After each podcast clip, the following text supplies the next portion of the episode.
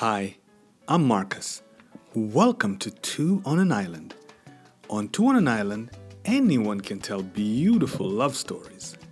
Today, our story comes from a true friend and perhaps one of the most romantic people I know. He is Gustavo Hernando, seducing his beautiful wife, Mariani. Gustavo's story is entitled Near or Far. I hope you enjoy it. As the story goes, a collision of events, including a sick dad, pandemic C19, and the arrival of their new baby girl Marina, resulted in Gustavo going to the Dominican Republic without his girls. Gustavo was on the island of the Dominican Republic while Mariani and the baby were still in Orlando. Now, the Hernando's anniversary was on October the 13th. Gustavo and Mariani love to travel, and they also like seeking out new fine dining eateries around the world.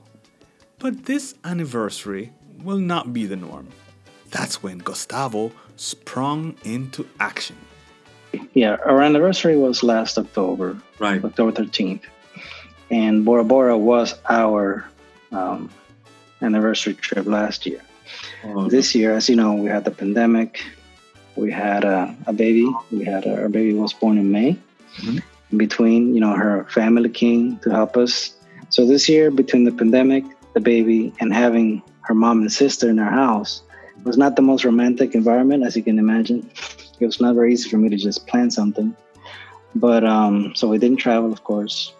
And the point was to travel now in October. Right.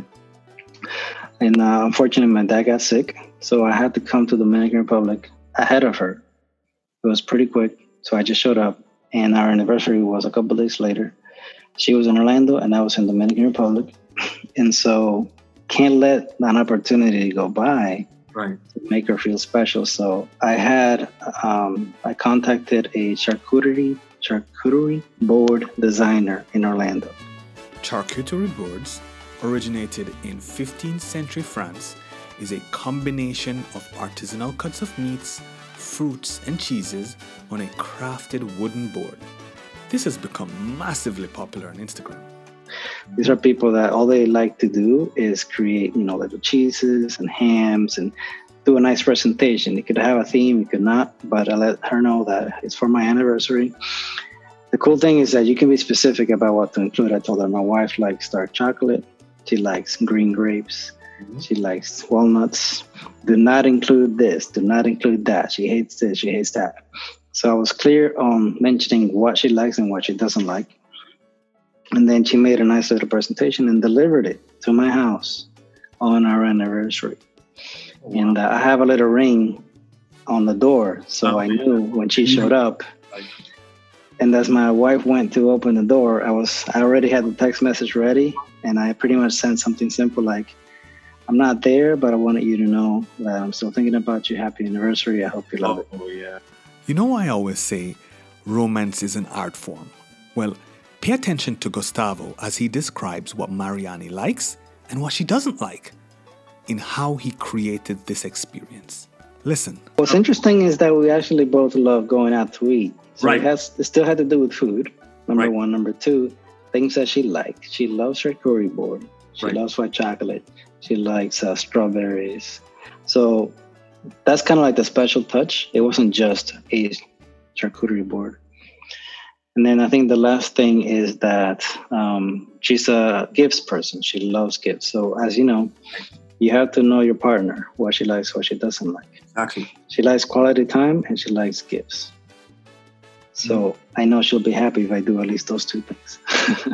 As I wrap up this conversation with Gustavo, there's one more thing I want you to hear. Listen to how he describes the new things he's learning about Mariani. This is why romance is a skill we can forever improve on. It's a skill that we can learn. you know, we're a team. I, I'm very honored to work with her in this family project, which is our baby, uh, because essentially I get to see, uh, learn new things about my wife. You know, first it was just us two. Right. We had fun traveling. We do all this, and uh, but now I'm getting to see a new aspect of her, and you know, she'll jump out of her bed in the middle of the night if she has to to feed the baby. Like all that stuff is like, wow. I picked a good partner because even in the mother department, she's amazing. So remember, your love is your island.